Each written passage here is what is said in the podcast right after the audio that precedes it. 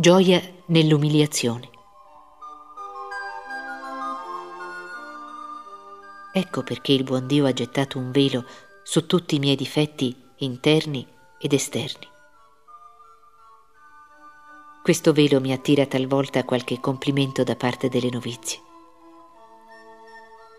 So bene che non lo fanno per adulazione, ma come espressione dei loro ingenui sentimenti, e ciò non saprebbe ispirarmi della vanità perché ho sempre presente al pensiero il ricordo di ciò che sono. Tuttavia, qualche volta mi viene un grandissimo desiderio di ascoltare qualche cosa di diverso dalle lodi. Lei sa, diletta madre, che preferisco l'aceto allo zucchero. Anche l'anima mia si stanca d'un nutrimento troppo zuccherato. E Gesù permette che le si serva una buona insalatina, condita con molto aceto e molte spezie. Non vi manca nulla, eccetto l'olio, il che le dà un sapore di più. Questa buona insalatina mi viene presentata dalle novizie proprio quando meno me l'aspetto. Il buon Dio solleva il velo delle mie imperfezioni e le mie sorelline, vedendomi come sono, non mi trovano più del tutto al loro genio. Allora, con una semplicità che mi incanta, mi dicono tutte le lotte che io procuro loro tutto ciò che ad esse dispiace in me. Insomma, non si fanno maggior riguardo che se si trattasse di un'altra persona, sapendo che mi fanno molto piacere comportandosi in tal modo. Sì, veramente, è più che un piacere. È un festino delizioso che mi riempie l'anima di gioia. Non so spiegarmi come una cosa che dispiace tanto alla natura possa dare una tale felicità. Se non l'avessi provato, non potrei crederlo. Un giorno in cui avevo particolarmente desiderato di essere umiliata, accadde che una novizia si incaricò così bene di accontentarmi che pensai a Semei maledicente David e mi dissi, sì, è proprio il Signore che le ordina di dirmi tutte queste cose. E l'anima mia assaporava con delizia l'amaro cibo servitole così abbondantemente. In tal modo il buon Dio si degna di prendersi cura di me. Egli non può darmi sempre il pane corroborante dell'umiliazione esteriore, ma di tanto in tanto mi permette di nutrirmi con le briciole che cadono dalla tavola dei figlioli. Ah, com'è grande la sua misericordia! Non potrò cantarla che in paradiso poiché cerco di incominciare a cantarla sulla terra, questa misericordia infinita, ed insieme con lei, diletta madre, devo raccontarle anche un altro grande profitto ricavato dalla missione che lei mi ha affidato. In passato, quando vedevo una consorella far qualcosa che mi dispiaceva e mi sembrava non secondo la regola, mi dicevo, ah se potessi dirle quel che penso, mostrarle che ha torto, che sollievo ne avrei ma da quando esercito un poco questo mestiere posso assicurarle, madre, di aver del tutto cambiato parere. Quando mi accade di vedere una sorella commettere qualcosa che mi sembra imperfetto, tiro un respiro di sollievo, dicendomi non è una novizia, che felicità. Non sono obbligata a rimproverarla. E poi cerco subito di scusare la suora e di attribuirle le buone intenzioni che ha senza dubbio. Madre mia, da quando sono ammalata, le cure che lei mi prodiga mi hanno molto istruita sulla carità. Nessuna medicina sembra a lei troppo cara e se non mi si confà senza stancarsi ne prova un'altra. Quando mi recavo in ricreazione, con quale attenzione lei curava che io fossi a riparo dalle correnti d'aria. E se volessi dire tutto, non finirei più. Pensando a tutte queste cose, mi sono detta che dovrei essere altrettanto compassionevole per le infermità spirituali delle consorelle, per quanto lei lo è, cara madre, nella mia malattia che cura con tanto amore. Ho notato, ed è naturalissimo, che le religiose più sante sono le più amate, la loro conversazione è ricercata, si fanno loro dei servizi senza che li richiedano Insomma, queste anime capaci di sopportare mancanze di riguardo e di delicatezza si vedono circondate dall'affetto di tutte. Si può applicare ad esse la parola del nostro Santo Padre Giovanni della Croce. Mi sono stati dati tutti i beni quando non li ho più cercati per amor proprio. Al contrario, le anime imperfette non sono affatto ricercate. Indubbiamente ci si mantiene con esse nei limiti della cortesia religiosa, ma si evita la loro compagnia, temendo forse di dir loro qualche parola poco amabile. Dicendo anime imperfette, non intendo affatto parlare delle imperfezioni spirituali, perché in questo senso anche le più sante saranno perfette soltanto in cielo. Ma mi riferisco alla mancanza di criterio, di educazione, alla suscettibilità di certi caratteri, tutte cose che non rendono la vita molto piacevole. So bene che queste infermità morali sono croniche, che non hanno speranza di guarigione, ma so anche che la mia madre non cesserebbe di curarmi, di tentare di darmi sollievo, anche se io rimanessi ammalata per la vita. Ed ecco la conclusione che ne traggo. Nelle ricreazioni, nelle giornate di sollievo, devo ricercare la compagnia delle consorelle che mi sono meno gradite, adempiere verso queste anime ferite l'ufficio del buon samaritano. Una parola, un amabile sorriso, bastano spesso a dilatare un'anima triste. Tuttavia non è assolutamente per questo scopo che voglio praticare la carità, sapendo che avrei ben presto di che scoraggiarmi. Una parola detta con le migliori intenzioni potrebbe venire interpretata tutto al contrario. Onde, per non perdere tempo, voglio essere caritatevole con tutti e particolarmente con le suore meno affabili, per far piacere a Gesù e per rispondere al consiglio che egli dà nel Vangelo, presso a poco in questi termini. Quando fate un banchetto, non invitate i parenti e gli amici, per timore che questi vi invitino a loro volta e così abbiate avuto la vostra ricompensa. Ma invitate i poveri, gli zoppi, i paralitici, e siate felici che essi non abbiano da restituirvi, perché il Padre vostro, che vede nel segreto, ve ne darà la ricompensa. Qual banchetto potrebbe offrire una carmelitana alle sue consorelle se non un banchetto spirituale? composto di carità amabile e lieta. Per me non ne conosco altro e voglio imitare San Paolo che si rallegrava con coloro che trovava nella gioia.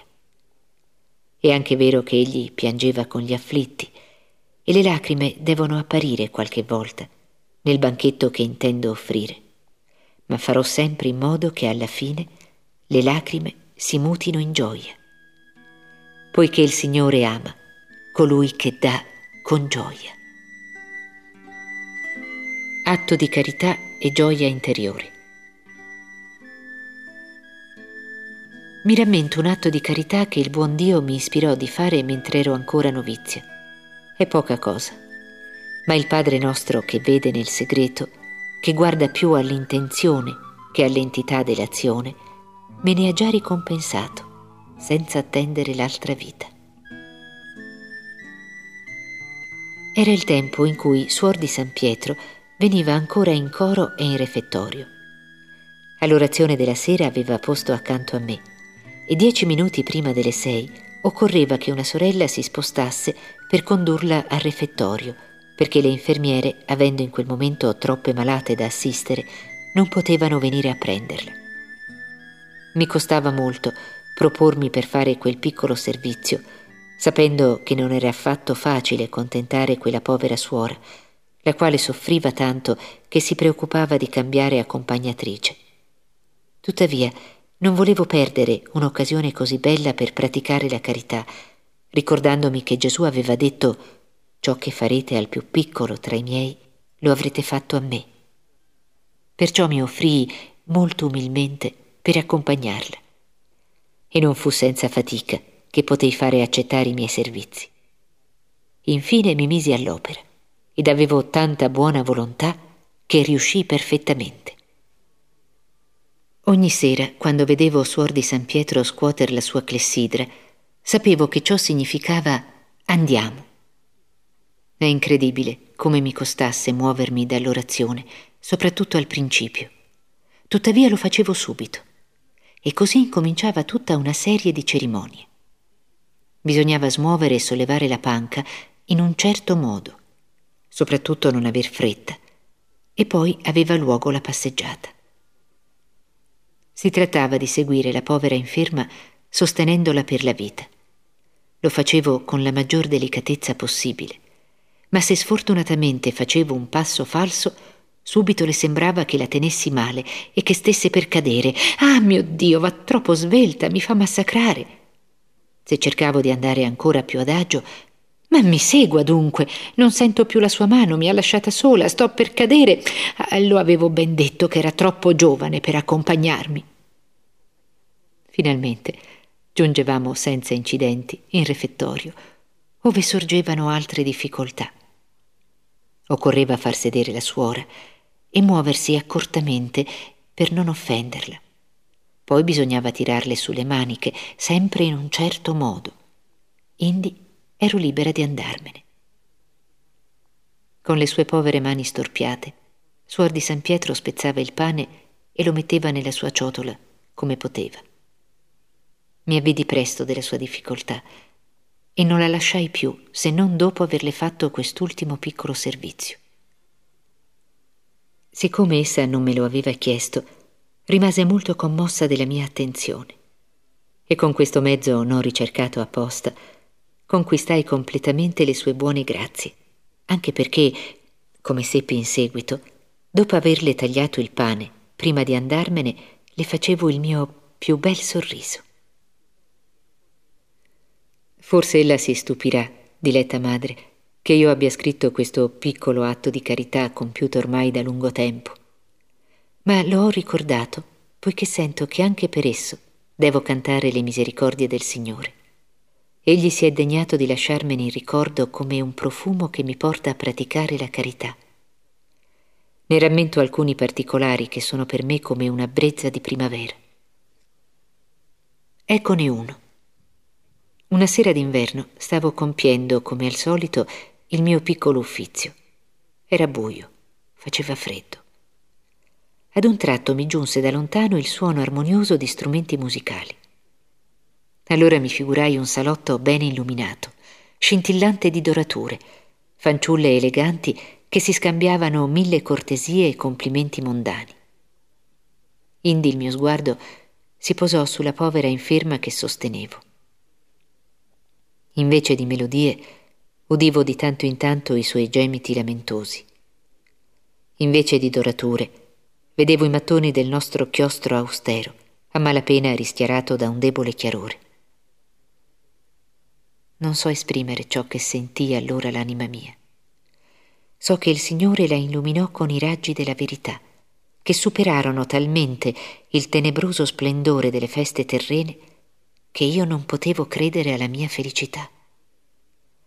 Ah, per gioire mille anni delle gioie mondane, non avrei dato i dieci minuti impiegati nel mio umile atto di carità. Se già nella sofferenza, in seno alla lotta, pensando che il buon Dio ci ha ritirate dal mondo, si può godere un istante di felicità che sorpassa tutte le felicità della terra. Che sarà dunque in cielo, quando nella gioia e nel riposo eterno comprenderemo la grazia impareggiabile fattaci dal Signore, che ci ha scelto per abitare nella sua casa, vera anticamera del paradiso. Non sempre con questi trasporti di allegrezza ho praticato la carità, ma Gesù volle farmi sentire al principio della mia vita religiosa quanto sia dolce il vederlo nell'anima delle sue spose. Infatti, quando conducevo Suor di San Pietro, lo facevo con tanto amore che se avessi dovuto accompagnare Gesù in persona mi sarebbe stato impossibile far meglio. Come dicevo, la pratica della carità non mi è stata sempre così dolce. Per provarglielo, madre, le racconterò qualche mia piccola lotta che la farà sorridere sicuramente. Per lungo tempo all'orazione della sera ebbi posto davanti ad una suora che aveva una strana mania e credo molti lumi, dato che raramente si serviva di qualche libro. Ecco come mi accorgevo della sua mania. Appena arrivava, questa suora si metteva a fare uno strano rumore, simile a quello che si otterrebbe strofinando due conchiglie l'una contro l'altra. Ero io sola ad accorgermene, essendo sensibilissima di udito, anche troppo qualche volta.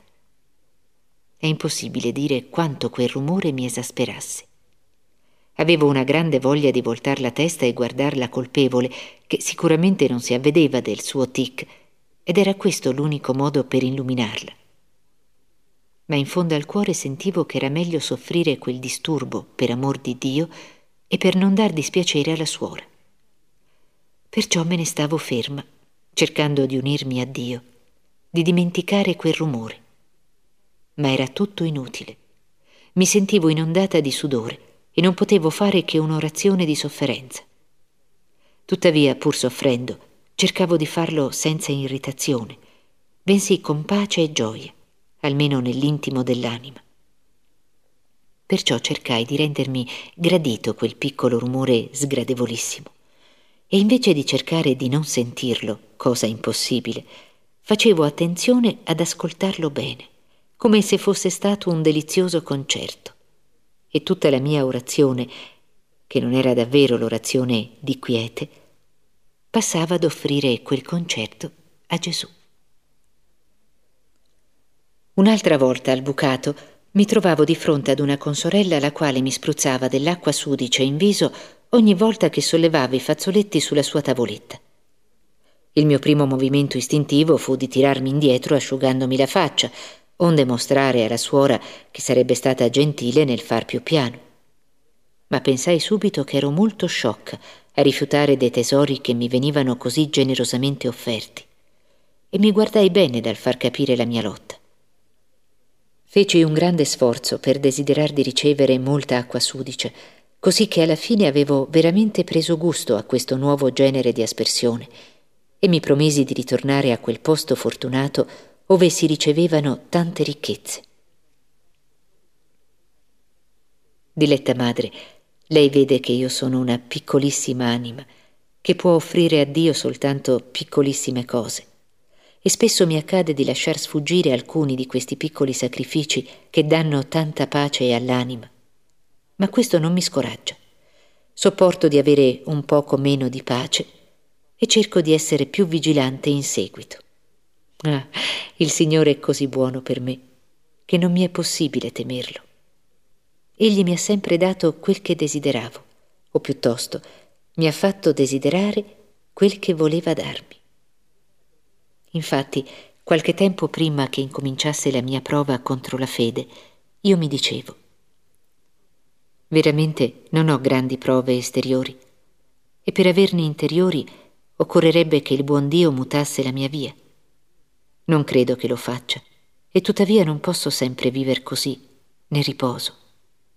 Che mezzo troverà dunque Gesù per provarmi? La risposta non si fece attendere e mi mostrò che colui che amo non è a corto di mezzi, perché senza farmi cambiare strada mi inviò la prova che doveva mescolare una salutare amarezza a tutte le mie gioie. Due fratelli sacerdoti. Non è soltanto quando vuol provarmi che Gesù me lo fa presentire e desiderare. Da molto, molto tempo avevo un desiderio che mi sembrava assolutamente irrealizzabile, quello di avere un fratello sacerdote. Pensavo spesso che se i miei fratellini non fossero volati in paradiso, avrei avuto la felicità di vederli salire all'altare. Ma poiché il buon Dio li ha scelti per farne degli angioletti, non potevo più sperare la realizzazione del mio sogno. Ed ecco che non soltanto Gesù mi ha fatto la grazia che desideravo, ma mi ha unito con vincoli spirituali a due suoi apostoli, che sono divenuti miei fratelli. Madre diletta, voglio raccontarle nei particolari come Gesù colmò il mio desiderio e lo superò perfino, perché io non desideravo che un fratello prete, il quale ogni giorno mi ricordasse all'altare. La nostra Santa Madre Teresa mi inviò come regalo di festa nel 1895 il mio primo fratellino. Mi trovavo al bucato, occupatissima nel mio lavoro, quando Madre Agnese di Gesù, prendendomi da parte, mi lesse una lettera che aveva appena ricevuto. Era di un giovane seminarista, ispirato, diceva, da Santa Teresa, il quale chiedeva una suora la quale si dedicasse specialmente alla salvezza dell'anima sua e l'aiutasse con le sue preghiere e sacrifici a salvare molte anime quando sarebbe divenuto missionario. Prometteva di avere sempre un memento quando avrebbe potuto offrire il divin sacrificio per colei che diverrebbe così sua sorella spirituale. Madre Agnese di Gesù mi disse che voleva fossi io la sorella del futuro missionario. Dirle la mia felicità, madre, è impossibile. Il mio desiderio, realizzato in modo così insperato, mi fece nascere in cuore una gioia che chiamerò infantile, perché devo risalire ai giorni della mia infanzia per trovare il ricordo di quelle gioie così vive che l'anima è troppo piccola per contenerle. Da molti anni non avevo gustato un simile genere di felicità. Sentivo che da quel lato l'anima mia era come nuova, era come se si fossero toccate per la prima volta delle corde musicali che non avevano ancora mai vibrato. Comprendendo gli obblighi che mi imponevo, mi misi all'opera, cercando di raddoppiar di fervore. Bisogna riconoscere che al principio non ebbi molte consolazioni per stimolare il mio zelo. Dopo aver scritto una graziosa letterina piena di cuore e di nobili sentimenti per ringraziare Madre Agnese, il mio fratellino non dette più segno di vita fino a luglio seguente, se non per inviare una carta da visita nel novembre avvertendo che entrava in caserma per il servizio militare. A lei, diletta madre, il buon Dio riservava di compiere l'opera incominciata. Certamente è con la preghiera ed il sacrificio che si possono aiutare i missionari, ma quando piace a Gesù di unire due anime per la sua gloria, egli permette che di tanto in tanto esse possano comunicarsi i loro pensieri ed eccitarsi ad amare maggiormente il Signore. Per questo occorre una volontà espressa dell'autorità, poiché mi sembra che altrimenti questa corrispondenza farebbe più male che bene, se non al missionario, almeno alla carmelitana, che per il suo genere di vita è continuamente portata a ripiegarsi su se stessa. Allora, anche se rara, questa corrispondenza da essa sollecitata, invece di unirla a Dio, le occuperebbe troppo lo spirito. Immaginandosi di compiere meraviglie, essa non farebbe altro che procurarsi una distrazione inutile sotto pretesto di zelo. Quanto a me, avviene per questo come per il resto. Sento che per far del bene le mie lettere devono essere scritte per obbedienza e piuttosto a controcuore che con piacere. È il medesimo quando parlo con una novizia. Cerco di farlo mortificandomi. Evito di rivolgerle domande che soddisfarebbero la mia curiosità. Se essa incomincia una cosa interessante e poi passa a parlare di un'altra che mi annoia senza terminare la precedente, mi guardo bene da ricordarle l'argomento che ha lasciato da parte, poiché mi sembra che non si può fare alcun bene ricercando se stessi. Madre diletta, mi accorgo che non mi correggerò mai. Eccomi di nuovo per le mie dissertazioni tanto lontana dal mio argomento. Mi perdoni, la prego, e mi permetta di ricominciare alla prima occasione, non potendo io fare altrimenti. Lei, madre, agisce come il buon Dio, il quale non si stanca di ascoltarmi quando gli dico con ogni semplicità le mie pene e gioie quasi che egli non le conoscesse. Anche lei, madre, conosce da lungo tempo ciò che penso e tutti gli avvenimenti un po' importanti della mia vita. Non saprei dunque apprenderle nulla di nuovo e non so impedirmi di ridere, pensando che le scrivo scrupolosamente tante cose che ella conosce quanto me. Infine, madre mia, le obbedisco. E se ora ella non trova nessun interesse nel leggere queste pagine, Forse però le saranno di distrazione nei giorni della sua vecchiaia e serviranno in seguito ad accendere il suo fuoco, così non avrò perduto il mio tempo. Ma mi diverto a parlare come una bambina. Non creda, madre, che io cerchi quale utilità possa avere il mio umile lavoro, poiché lo compio per obbedienza, tanto basta. E non avrei nessun dispiacere se ella lo bruciasse sotto i miei occhi, anche prima di leggerlo. Ma è tempo che io riprenda la storia dei miei fratelli, che hanno adesso un così largo posto nella mia vita. L'anno scorso, alla fine di maggio, mi ricordo che ella mi fece chiamare prima di andare al refettorio. Entrando presso di lei, il cuore mi batteva molto forte e mi chiedevo cosa ella potesse avere da dirmi, perché era la prima volta che mi aveva cercato in quel modo. Dopo avermi fatto sedere, ecco la proposta che mi fece. Vuole incaricarsi degli interessi spirituali di un missionario che deve essere ordinato prete e partire tra poco. E poi, madre, lei mi lesse la lettera del giovane padre, onde potessi ben rendermi conto di ciò che domandava. Il mio primo movimento fu un senso di gioia, che lasciò subito il posto al timore. Le spiegai, diletta madre, che avendo già offerto i miei poveri meriti per un futuro apostolo, credevo non poter far lo stesso per le intenzioni di un secondo, e che d'altro canto vi erano molte sorelle migliori di me, le quali potevano rispondere al suo desiderio. Tutte le mie obiezioni furono inutili. Lei mi rispose che si potevano avere diversi fratelli. Allora le chiesi se l'obbedienza non avrebbe potuto raddoppiare i miei meriti, ed ella mi rispose di sì dicendomi varie altre cose che mi mostravano come dovessi accettare, senza aver nessuno scrupolo, un altro fratello spirituale.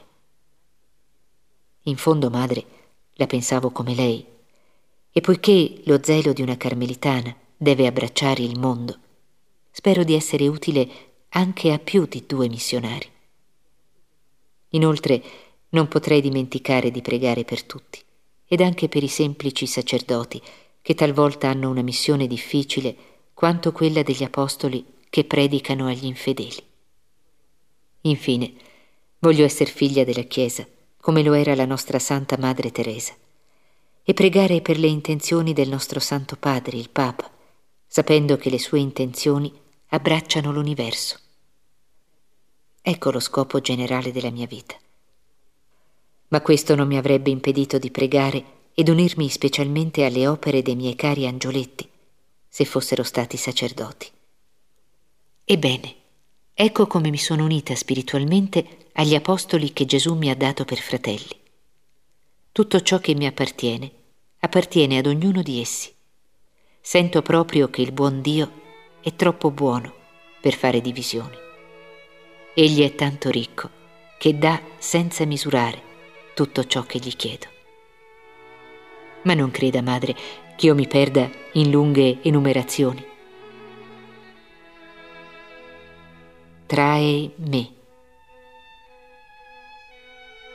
Da quando ho due fratelli e le mie sorelline novizie, se volessi domandare per ogni anima ciò di cui ha bisogno e ben specificarlo, le giornate sarebbero troppo brevi e temerei molto di dimenticare qualcosa di importante.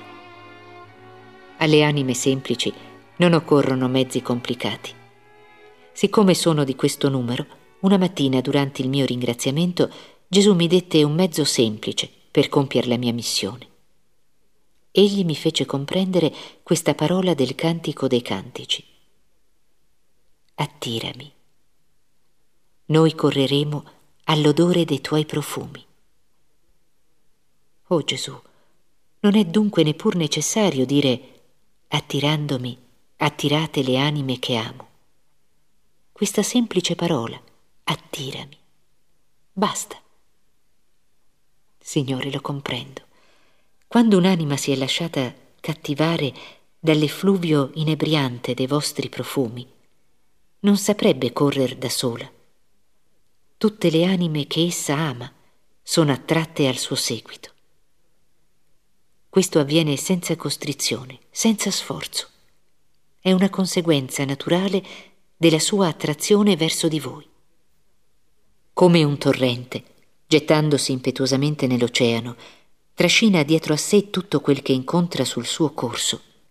Così, o oh mio Gesù, l'anima che si profonda nell'oceano senza rive del vostro amore, trae dietro a sé tutti i tesori che possiede. L'ultima preghiera. Signore, voi lo sapete, io non ho altri tesori che le anime che vi siete compiaciuto di unire alla mia.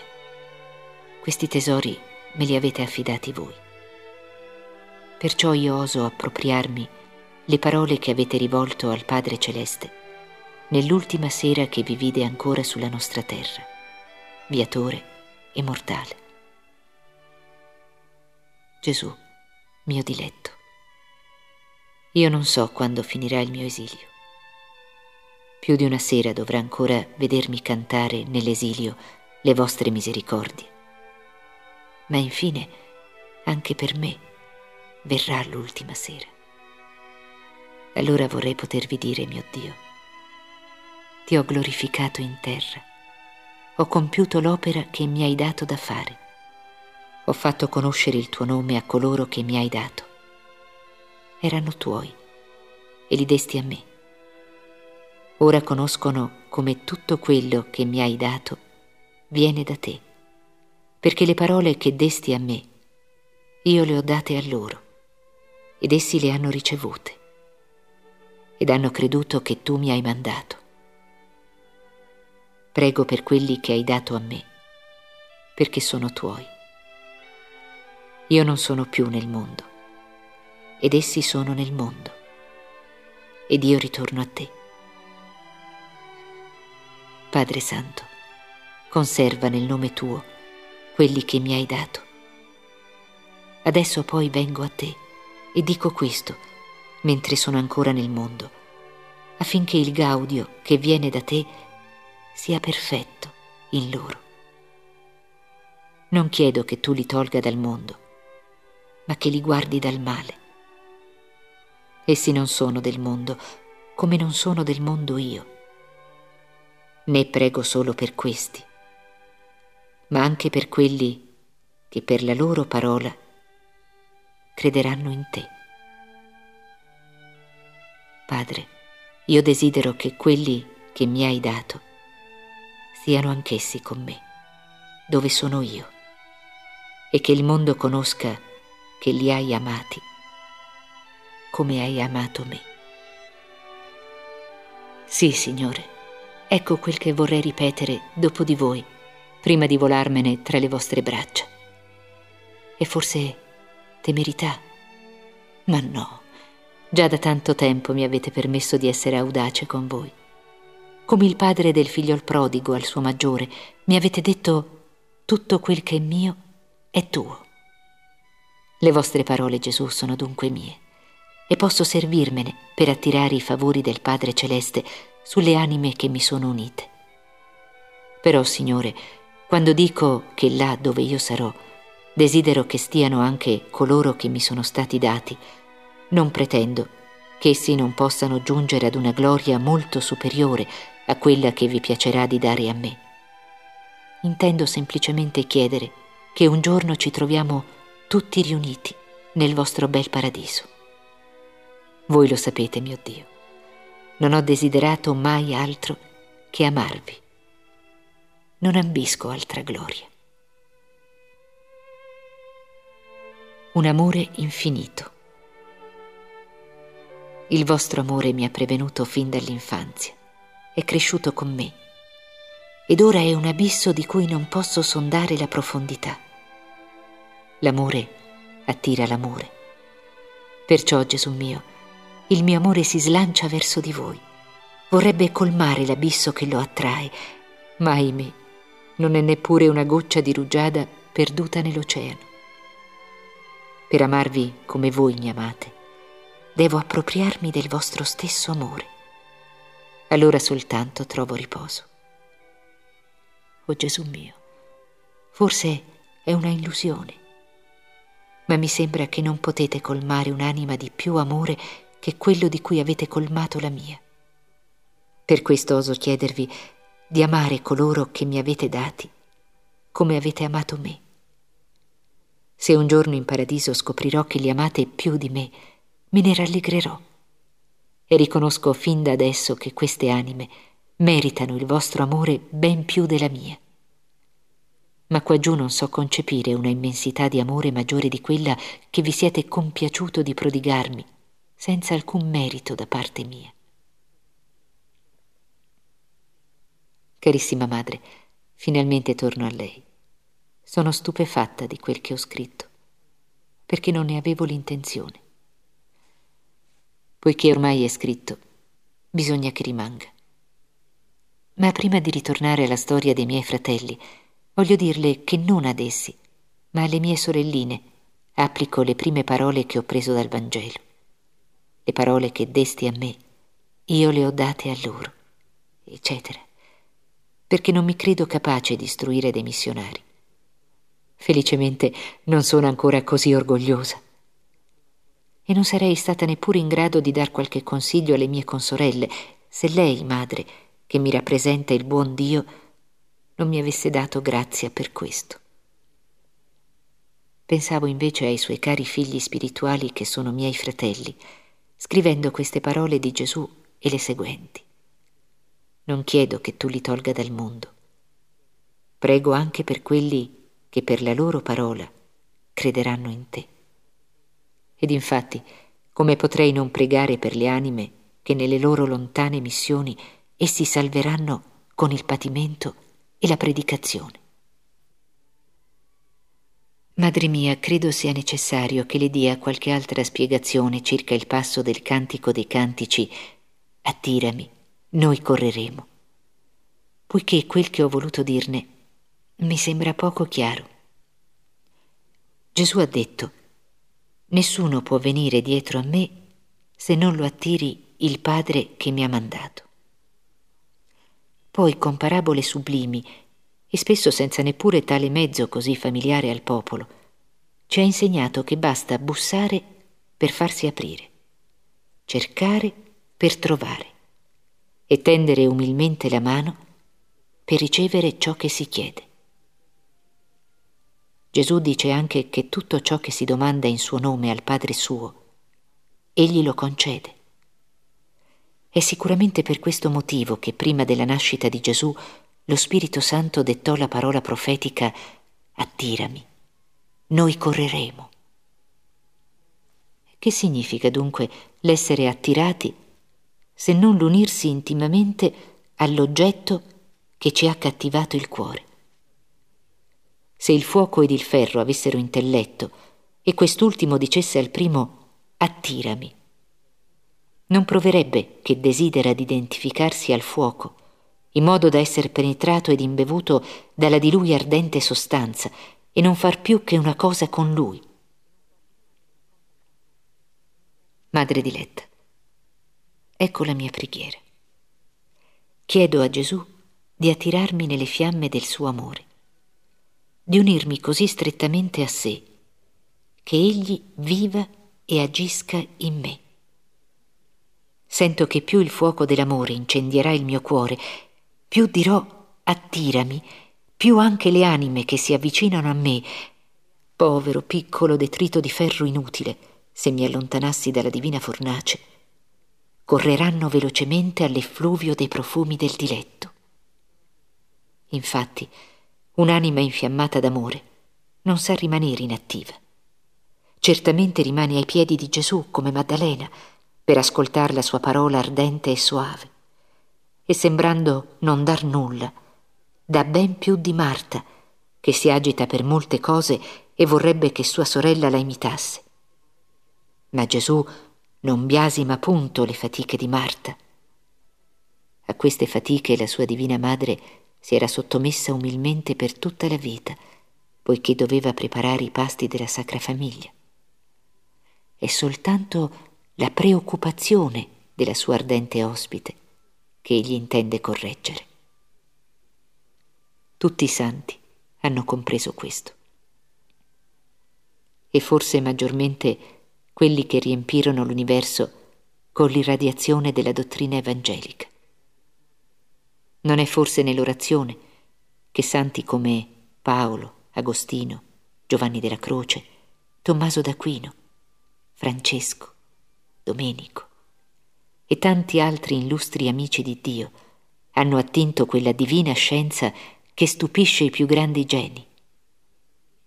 Un sapiente ha detto, datemi una leva, un punto d'appoggio ed io solleverò il mondo. Ciò che Archimede non ha potuto ottenere, perché la sua richiesta non si rivolgeva a Dio e non era espressa che dal punto di vista materiale, i santi lo hanno ottenuto con ogni pienezza. L'Onnipotente dette loro un punto d'appoggio. Lui, lui solo, una leva, l'orazione che infiamma di un fuoco d'amore. Così essi hanno sollevato il mondo. Così i santi della Chiesa militante lo sollevano ed i santi ancora a venire lo solleveranno fino alla fine del mondo. Diletta madre, ora vorrei dirle cosa intendo per l'effluvio dei profumi del diletto. Poiché Gesù è risalito in cielo, non posso seguirlo che sulle tracce da lui lasciate.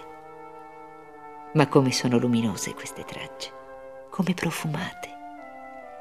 Non ho che da dare un'occhiata al Santo Vangelo. Subito respiro il profumo della vita di Gesù e so da qual parte correre. Non mi slancio verso il primo posto, ma verso l'ultimo. Invece di presentarmi innanzi col fariseo, ripeto piena di fiducia l'umile preghiera del pubblicano. Ma soprattutto imito la condotta di Maddalena. La sua stupefacente, o piuttosto la sua amorosa audacia che incanta il cuore di Gesù, cattiva il mio. Sì, lo sento anche se avessi sulla coscienza tutti i peccati che è possibile commettere, andrei, col cuore spezzato dal pentimento, a gettarmi tra le braccia di Gesù, perché so quanto egli predilige il figliol prodigo che ritorna a lui. Non è perché il buon Dio, nella sua preveniente misericordia, ha preservato l'anima mia dal peccato mortale, che io mi innalzo a lui con la fiducia e l'amore.